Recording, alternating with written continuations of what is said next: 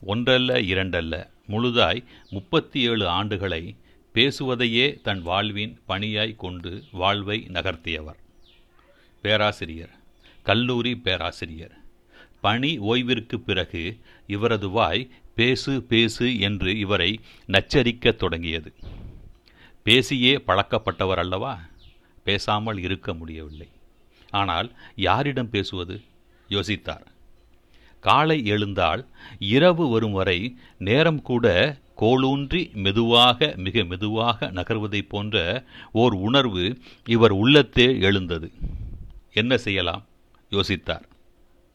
முப்பத்தி ஏழு வருடங்கள் பேசி ஆகிவிட்டது. பேசி பேசி தொண்டையே வறண்டு போய்விட்டது. எனவே இனி தன் எழுதுகோலை பேச வைத்தால் என்ன?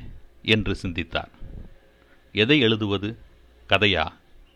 யோசித்து யோசித்து பார்த்தார். க கதை எழுதுவதற்கான கரு இவரிடம் பிடி கொடுக்காமல் ஓடி ஒளிந்து கண்ணாமூச்சி விளையாடியது. கற்பனைக்கு பதில் நிஜத்தை எழுதினால் என்ன? யோசித்தார். எந்த நிஜத்தை எழுதுவது? ஆங்கில நூல்களில் உலாவும் உண்மை முகத்தை வரலாற்று முகத்தை தமிழுக்கு கொண்டு வந்தால் என்ன? என்று யோசித்தார். முடிவெடுத்தார். ஓய்வு கால உற்ற துணையாய் மொழிபெயர்ப்பை தேர்ந்தெடுத்தார். இவர் தன் இளமை காலத்தில் மட்டுமல்ல பேராசிரியராய் பணியாற்றிய காலத்திலும் நூல்களை தேடி தேடி வாசிப்பதில் சுவாசிப்பதில் இன்பம் கண்டவர்.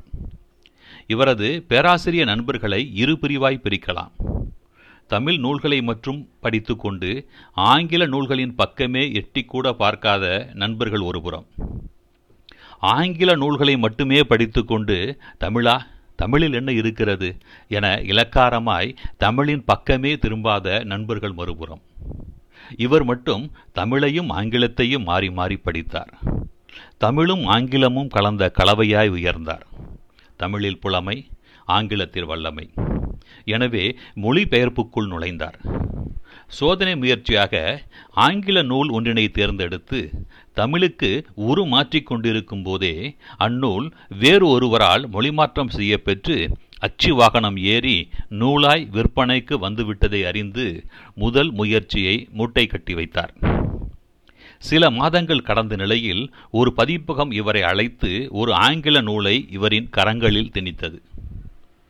சிறுமியோ வயதான கிழவியோ பெண்ணாக பிறந்தவர்கள் அனைவரும் முகத்திரை அணிந்துதான் வெளியே வர வேண்டும். வியாபாரமோ தொழிலோ செய்யக்கூடாது. தனியாக வசிப்பவர்களுக்கு வேலை கிடையாது. வேலைக்கு செல்லும் பெண்கள் வரி செலுத்தியே ஆக வேண்டும். வேலைக்கு செல்லும் பெண் குழந்தை பெற்று கொண்டாலும் விடுமுறை என்பது கிடையவே கிடையாது. நிலமோ சொத்தோ வாங்க முடியவே முடியாது. இதுதான் அன்றைய நைஜீரிய பெண்களின் நிலை. இந்த நைஜீரியாவில் ஒரு பொந்தில் வசித்த ஒரு பெண் பொங்கி எழுந்து போர்க்களம் புகுந்த உணர்வுபூர்வ கதை இவரை தேடி வந்தது. அமீனா. சற்றும் காரம் குறையாமல் அமீனாவை தமிழில் இறக்கி வைத்தார். அமீனா. உடனே இரண்டு விருதுகள் இவரை தேடி வந்து கரம் குலுக்கின. பிறகென்ன? எழுத்து. எழுத்தே இவரின் முழு முழுநேர பணியாய் மாறிப்போனது. பேரரசன் அசோகன். பற்றி எறியும் பஸ்தர் அம்பேத்கரின் உலகம் திரு திருமதி ஜின்னா. இவையெல்லாம் இவரது மொழிபெயர்ப்பில் முகிழ்த்துள்ள நூல்கள். இவரது நூல் ஒவ்வொன்றும் கதை களத்திற்கே நம்மை அழைத்துச் செல்லும் வல்லமை வாய்ந்தவை. பற்றி எரியும் பஸ்தர். பாதுகாப்பு படையினருக்கும் ஆயுத புரட்சி குழுவினருக்கும் இடையில் சிக்கி தவிக்கும் பழங்குடி மக்களின் சிதறடிக்கப்பட்ட வாழ்வை அப்பட்டமாய் போட்டு உடைக்கும் நூல்.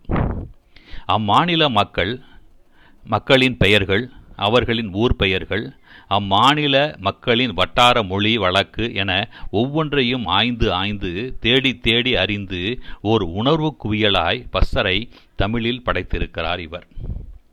இன்னும் சில நாட்களில் திரு திருமதி ஜின்னாவை தமிழுக்கு அழைத்து வர இருக்கிறார் இவர். ஜின்னாவின் காதல் கதை.